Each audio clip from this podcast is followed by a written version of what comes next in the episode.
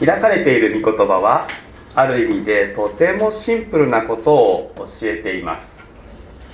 繰り返し善を行いなさいと言っているようなんです。直接的には11節に悪を離れて善を行い17節に善を行って苦しみを受ける方が良いというふうに訳されています。ギリシャ語で読むと善というふうに訳されるアガソスとその派生語はもっとたくさんこのペテロの手紙の特に2章14節から3章17節までで集中的に使われています。ではっきりしていることは善を行っても人から評価されるとは限らない。むしろ善を行っても悪く言われることがある。それでも善を行い続けなさいそのように勧められています。今朝のメッセージのタイトルは「善を行う熱心党」っていうふうにつけたんですよね。これ熱心党っていうのはですね何か。これは紀元1世紀にあったユダヤ人の中にあったこう一つのグループの名前なんですけれども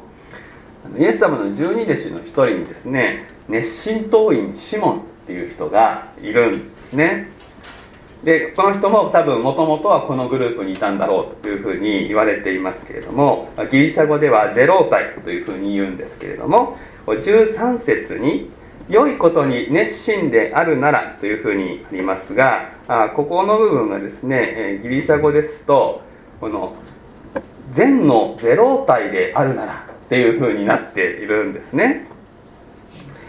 で要するに善の熱心党であるならっていうそういうふうにまあ直訳するとなるわけですけどこの熱心党ってじゃあどんなグループだったかと言いますとこのローマ帝国のですね支配から脱却して独立してユダヤの国家の自立独立を勝ち取ろうそういうことにこう熱心なグループであったんです。であのどうやって勝ち取るかが問題でありましてこの熱心党の人たちは武力に訴えた。んですね。で彼らにとって神の国というのはユダヤ国家が独立することとイコールになっておりました。そして武力を持って立ち上がるならば神様が味方してくださるというふうに信じてあちこちで騒ぎを抵抗運動を起こしていたんですね。好きあらばローマ帝国の手先になっているものを殺すというですね今で言えばテロリストのような人たち、まあ、全員がそうだったわけではないんですけれどもその熱心党の中のさらに過激派は、まあ、そういう人たちであった。でキリスト信仰は神の国という同じ言葉を使いましたけれどもでも熱心党とはもちろん違う道を行きました。でペテロはこの熱心とここでもじっておりまして聖書の言う本当の神の国のために社会の中で好きあらば善を行う。そういう生き方をするようにと信仰者たちにこう招いた呼びかけたというわけですね。でそういうわけで私もここで皆さんに社会の中で家庭で学校で職場で善を行いましょう。そう呼びかけて今日のメッセージを終えることもできます。子供たちのあの礼拝の文級ガイドの方にはこの1週間こんなことにチャレンジしていませんかっていう良い行いのヒントをいくつか書きました。先週1週間私が生活の中でどんなことができるかなって言ってリストしてたものをいくつかあの出しているんですけどそれを1個でも2個でも取り組みましょうって言って今日の話を終わりにしても悪くはないかもしれない。でも先ほども言いました善を行うっていうとですねいろいろそのことを思い巡らしていくといろいろ気になることがあるわけですよね。例えば、まあ、リストは見たけれどもじゃあ何をしたらあそれは善だと言えるのかということに戸惑いを覚える方もあると思います。あるいは善と義との関係はどうだろうか。あるいは善と愛の関係はどんなものなんだろうか。そういうことを考える方もあると思いますね。そして私としてはですねこの手紙が書かれた時代の社会の在り方社会構造とそして現代の社会の違いということについても思いが向くのです。でこの何回かのメッセージの中で「しもべ」とか「夫」とか「妻」っていう言葉は私たち割と分かるっちゃ分かるけれどもでも全然文化的な文明が違うのでそれをよく理解した上で聖書を読まなきゃいけないってことをお話ししてきたわけですけれどもここも同じなんですよね。善を行うっていうこともやっぱりその当時の社会の文化の状況と密接に関係してくるわけです。人間の本質はもちろん変わらない。でも社会の成熟度っていうのはやっぱり違います。で、まあ、ある意味でですけれどもある意味でペテロの時代っていうのは今よりもずっとシンプルに善を行うということができたのかもしれないなと思います。今私たちが生きているこの社会っていうのは複雑であります。複雑な現代社会で善を行う。簡単ではないのかもしれないと思わされます。私は全ての答えをもちろん持っているわけではないわけですけれども御言葉に平和を求めそれを終えというふうに教えられていますのでこの御言葉に促されてそして教えられていくことを皆さんと分かち合ってまた共に考えていきたいというふうに思っています。さて、えー、この開かれている御言葉全体を思い巡らしながら与えられたイメージがあります。それは社会全体を体と見た時例えた時に教会は心臓として機能し信仰者は血液の役目を担いながら体の一部として役割を担うそういうイメージでいます。このイメージはもちろん万能ではないんですけれども善を行うということについて整理をする助けになるなと思っています。私たちの体というのはですね言うまでもありません。血液が全身を巡ってこう筋肉を動かしているわけですね。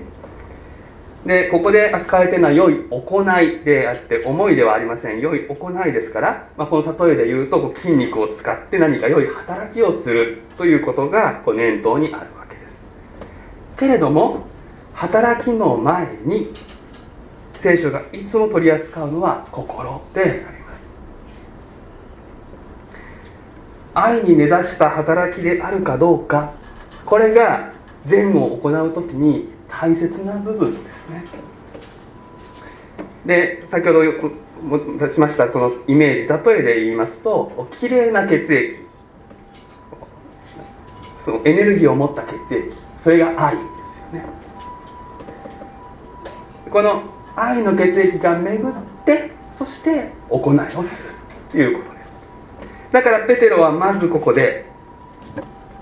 一つ思いになり同情し合い兄弟愛を示し心の優しい人となり謙虚でありなさいという勧めから始めるわけです。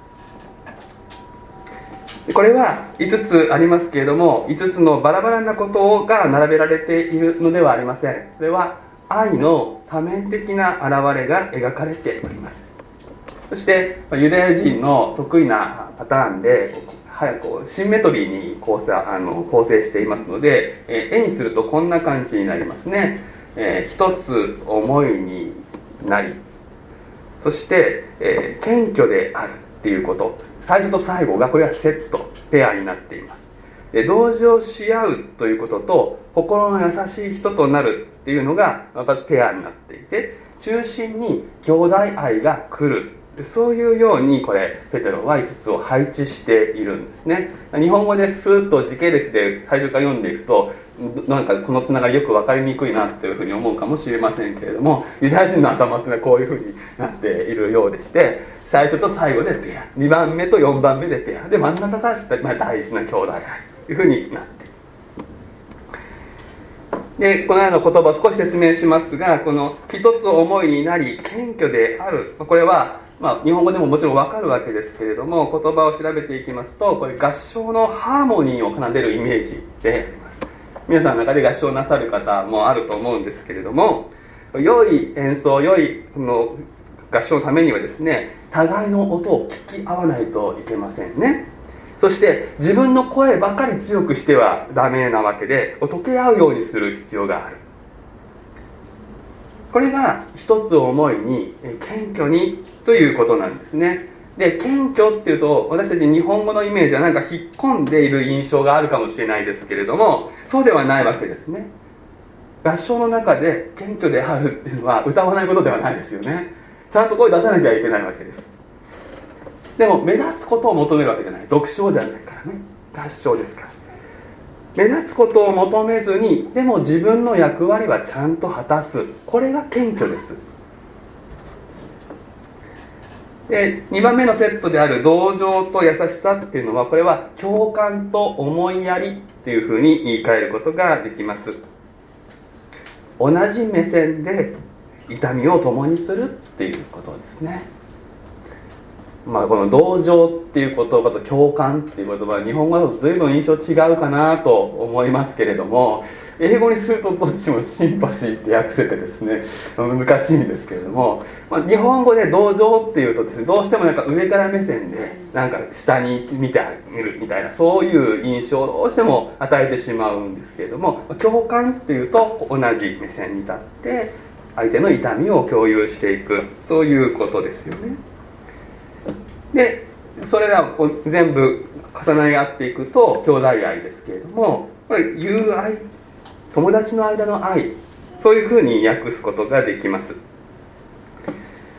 でこの聖書にはいくつもの愛を表す言葉があるわけですけれども一番有名なのはアガペーと呼ばれる愛。これは与える愛一方的な愛ですね。でもここでは友愛フィラデルフィアという言葉ですけれどもこちらの強調点は違っていてこれは互いにフラットな関係を築いていく。共に歩く愛というふうに言ったらいいでしょうか。これが兄弟愛なわけですよね。神様が与えてくださるのはアガペの愛でもあるしフィラデルフィア兄弟愛でもある。イエス様が私たちと同じ身の丈になって私たち共に歩んでくださる。共に同じ痛みを担ってくださる。私たちとイエス様は一つになりたいと願っていてくださるわけです。教会で礼拝で私たちは御言葉を聞く中でこの愛を注がれるわけですよね。そしてこの愛を携えて世に出て行きます。礼拝の終わりの祝祷は礼拝が終わる合図では決してありません。あの祈りを持って私たちは押し出されて世に使わされていくわけです。だから構想はですね、まあ、あの割とメディテーションチックな音楽が流れることもあってそれは間違ってないんですけれども伝統的なあの構想っていうのはマーチなんですよね。だから祝祝祷を受けたらもう行進曲が流れてきて出ていく。そういうふうにして礼拝は終わるのが、まあ、伝統的なやり方であります。私たちの場合そのままあともう一回座っちゃいますのであのマッチがあんまりふさわしくなかったりするんですけどもでもそういうことです。で良い行いっていうことに戻りますけどこの良い行いっていうのは一般的にはですね利他的な行動。そして公共の福祉のための行動だというふうに言うことができると思うんです。けれども愛のない形だけの良い行いのことを聖書は善とは呼ばない。さらにそこにもし別の目的が入り込み良い行いが何かの手段になってしまうならばそれは偽善となります。でこの良い行いっていうのはこの行いであるがゆえにですね心が伴わなくてもできてしまう部分があるんですね。ここが厄介なところなんです。ここがやっぱり私たち善を行うっていう時に気になるところですよね。で偽善にまではならなくても愛が不足した形だけの良い行いっていうものは社会の至るところで見られるわけです。そして私たちもしばしばそこに陥る。で私はこれをですねさっきの例えで考えた時にこれは愛の低血圧症だなと思ったんですね。でペテロの時代の社会のことをちょっと考えてみますとローマ帝国というのはですね傍若無人で、まあ、帝国っていうぐらいですからローマ市民は優遇されるんです。でも属国民は冷遇されてですね差別も多くてもちろん社会保障も未発達でありました。で疫病が流行るとですね病人はどうなるかというと、まあ、隔離されたままですね大した世話も受けられずに死を待つばかりでありました。でそういう社会の中でキリスト信仰者たちが死を恐れずに疫病患者のケアをし放置されたご遺体を丁寧に葬るという良い行いを黙々ともちろん心を込めて行った。そのことが歴史の記録に残っています。で一方この現代日本で考えてみますと医療福祉制度が発達し多くのシステムの中で人々はケアされています。で、まあ、このコロナ禍で多くのまあ多くのではないですね。何人かの方がこう自宅療養中にこう突然亡くなってしまうというそういう悲しい事態が起こっておりますけれどもそれでもそれがそのまま放置されるということはないわけです。その事態を改善しようと今も必死の取り組みがなされているわけですよね。で成熟した社会っていうのは善を行うためのシステムが構築され何か問題があれば改善されていくわけです。でそのほとんどは職業となります。そして専門的な知識を求められるようになっていく。皆さんの中でその一部分を担いながら働いている方は大勢いらっしゃる。でそういう世界でキリスト信仰者ならではの良い行いをする隙間というものはペテロの時代のようには開いていないのかもしれない。というのはですねこれは逆に考えるとこの初代キリスト者たちの良い行いというものが社会の中で認知されるようになった結果このような医療福祉制度が構築されてきたからなんですね。あの保険とか福祉の世界を勉強し始めようとすると大体最初にそれを始めた人っていうとクリスチャンが出てくるんですよね。日本でもそうです。し外国でもそうですけど。それから教育もそうですね。教育も識字率が低い社会の隙間にキリスト者が入っていって無料で学校を開いて文字を教えたっていうところから学校制度が始まっていく。教会から始まった良い働きやシステムは他にもたくさんあります。そしてその結果現代社会は善を行うそういう機関がたくさん備わっている。直接福祉に関わらない企業活動だって善を行うという働きを担っています。というのは雇用を生み出して人々が健康に働くことができるように経営者は善を行っているからです。ここにも少し歴史を紐解けば労働環境の改善に役あの心動かされたのはやっぱり一人のクリスチャンだったりするわけです。今は当たり前に労働者の権利は守られなきゃいけないとか雇用ブラック企業は根絶されなきゃいけないとかっていうことが考えられるそのベースにあるのは教会がクリスチャンたちが聖書に立って愛の行いをしてきた結果それが知られるようになって社会の中に取り込まれてきたからなわけです。けれどもです形は備わっても中身が課題ですね。善を行うさまざまな機関はあります。働きがあります。制度があります。仕組みはあります。でもそこが愛という血が通った働きができるかどうか。これはやはりそこで働く担い手にかかっているわけです。愛が不足した状態で働きだけが行われ続けるならばそれは低血圧のような症状を社会にもたらす。いや実際にもたらしている。低血圧の主な症状は慢性的なだるさです。社会でいうと閉塞感ということになるでしょうか。血は流れているんですけども活力を持って働きを成し遂げることができるかというと甚だ心もとない。そしてしばしば良い働きをするはずの場所で犯罪が起こり不正がなされるという悲しいことが起こるわけです。だからキリスト者たちが神の愛に押し出されてさまざまな場所で愛の活力を持って働くということが現代の良い行いになるわけです。隙間を探す必要はある意味でなくてもうそのルートはできているんだけれどもそこで愛を持って働くという意味での隙間はある。もちろん家の外でなくても愛を持って家事育児をし高齢のご家族や弱さを担っている家族を介護するそういうことも尊い良い行いであります。だからどこか外へ行ってキョロキョロして自分の良い行いをする場所はあるだろうかと探す必要はある意味ではない。私たちの近くに良い行いを待っている。私たちの心愛の心を持ってそれをする。その場所を待っている。待っておられる場所があるということですね。でも一方で低血圧ということで考えるとですね指先や足先にまでこう血が巡らない冷え性っていうのもあります。でこれを社会に当てはめるとですね成熟した社会今私は申し上げましたけどいろいろな良いシステムが備わっている社会あってもさまざまな福祉施設があってもそれがまだ届かないという方々はある。それもまた事実であります。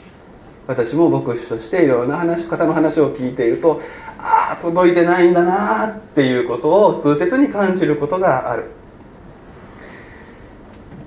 ですからそこに血の通った細かな対応をすることができる元気な血。神様の愛を運ぶキリスト信仰者たちの役目はまだまだある。例えば依存症の自助グループ。あるいはがんの患者さんのケアグループまたそのご家族のケアグループ。などはまだまだこの社会の中でこれから発達していかなきゃいけないところだと思いますね好きがあれば善を行う。そういう場はまだまだある。全ての人がその働きに召されるわけではありませんけれども志が与えられたならばキリストの愛を持って取り組むということで社会の冷え性を改善するということができるでしょ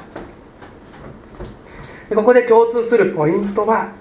行いには形が必要であり当然形を伴うわけだけれどもやっぱりそれは形骸化しやすい。そのことを覚えていつも愛に立ち戻るということ。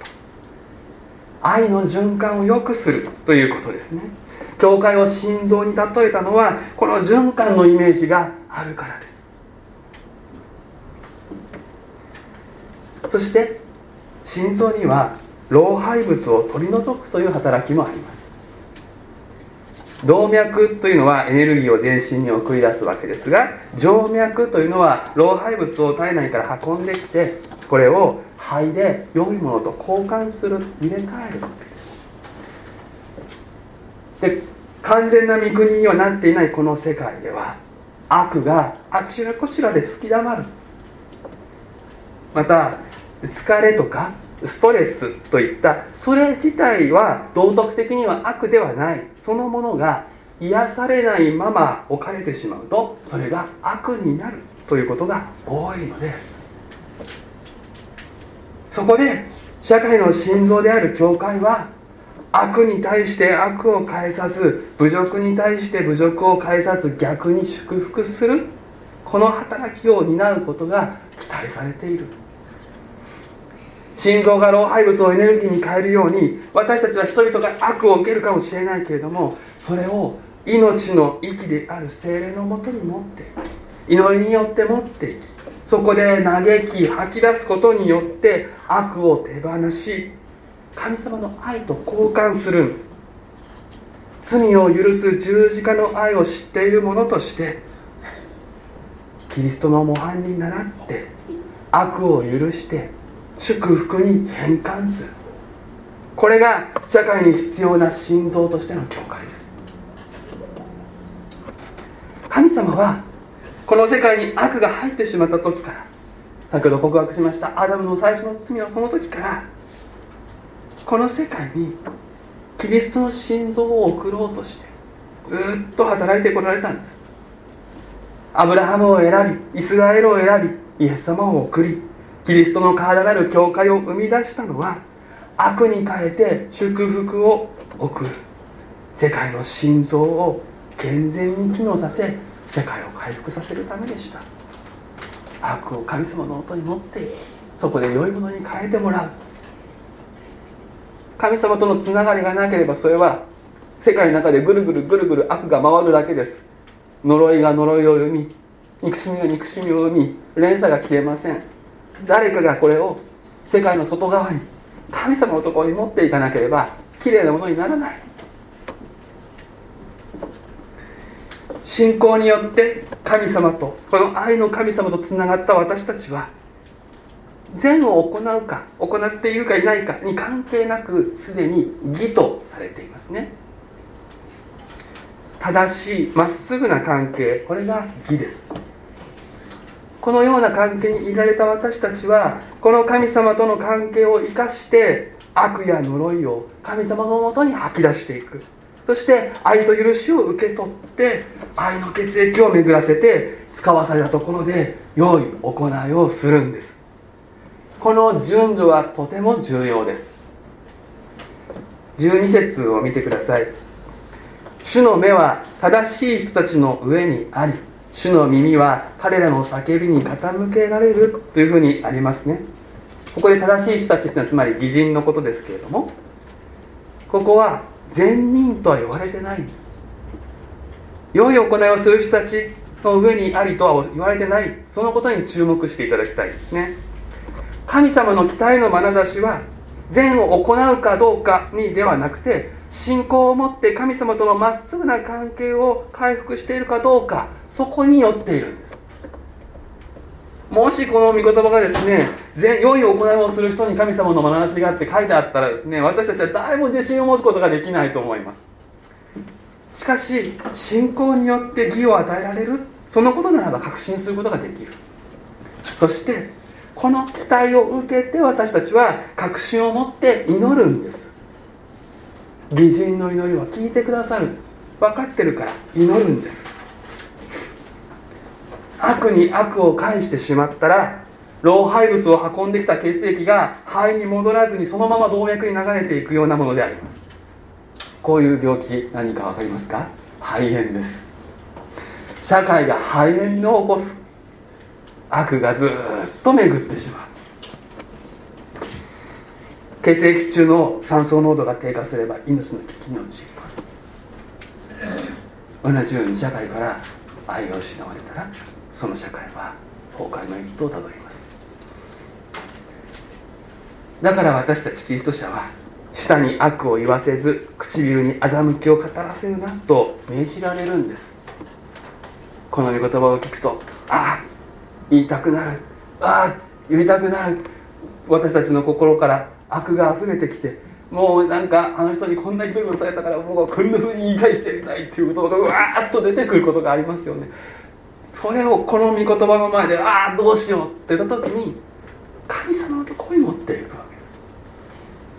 けです。自分の心の中に押し込められて押し込められて消せるんだったらそんな簡単な話じゃないです。消えませんからね。むしろそれを貯めれば貯めるほどすごい力になって私たちを支配しますけどこれを神様のもとに持っていくならばちゃんと良いものと交換される。キリストの愛を知っている者が悪を祝福に変えるこのことをやめてしまうならば社会は危機に陥るんです。このように生きる私たちについてさまざまな評価がされると思います。あなたのようになりたいと思われる場合もあればなんか変わり者だなと思われる場合もあるかもしれません。自己満足でしょうと非難される場合もあるかもしれません。しかし私たちは人の評価を恐れるのではなくてただ神様に対してまっすぐであるということを求める。そのような中で私たちの生き方の土台やまた希望について知りたいと興味を持つ人がいたならばそこで福音を分かち合うことができます。しかしこれは神様がそのようなチャンスを備えてくださったならすることであって伝道が目的になってはいけない。それでは良い行いが偽善になってしまいます。そしてまた私たちは真心から行っていると思っていることであってもそれでもやっぱり自己満足が入り込むそういう危険は常にあります。だからこそ御言葉は柔和な心で恐れつつ健全な良心を持って弁明しなさいと進めているわけです。神様が自分のしていることを他の人の目にも何かよく映るようにしてくださったということに感謝しつつも決して不純なものがないなんて一切ないなんてことは言えないな。これが健全な良心ですよね。これをもって私がすごいんじゃなくて神様が素晴らしいんですと証しをすることです。今日の礼拝が今日の教会がこの町この社会この世界にとって健全な心臓として機能しますように。教会もまた形だけで中身がなくなってしまう心停止を起こすことがありえます。そこから守られて私たちが罪や悪や汚れを主の前に差し出しキリストの前に満たされてこの世に使わされていきますように。そして善を行う熱心党員として好きあらば善を行うそのことができますようにお祈りをしましょう。愛する神様私たちを今日も愛してくださってありがとうございます。あなたの大きな愛と大きなご計画のうちに私たちを生かしてくださってありがとうございます。この世界は完全な御国ではありませんからさまざまな悪が吹きすさびます。私たちは良かれと思ってやっていることを非難されたり悪評を受けたりまた理不尽な苦しみに苛まれることもあります。でも神様あなたは私たちのその思いを知ってくださりそれを私のところに持ってきなさいと招いてくださいます。そうして悪に対して悪を返さず祝福を与えるようにと私たちを招いていてくださいます。どうかこのあなたの飯に応えることができますように。信仰によって義とされあなたの子供とされたものの特権としてとに神様あなたがこの世界を愛してくださっているように私たちもこの世界をこの世の人たちを愛することができますように。社会の片隅で愛は行き届かずに善は行き届かずに今苦しんでいる方おられます。主よどうかそこに私たちを使わせてください。私たちが神様に呼ばれたならばはいとすぐに立って立ち上がってそこに使わされていくことができますように。そしてまた私たちが今すでに使わされているところ置かれているところで委ねられている良い働きを形ではなくて心を込めてあなたの愛によって成し遂げることができるように今強めてください。救い主イエス・キリストの皆でお祈りをいたします。アーメン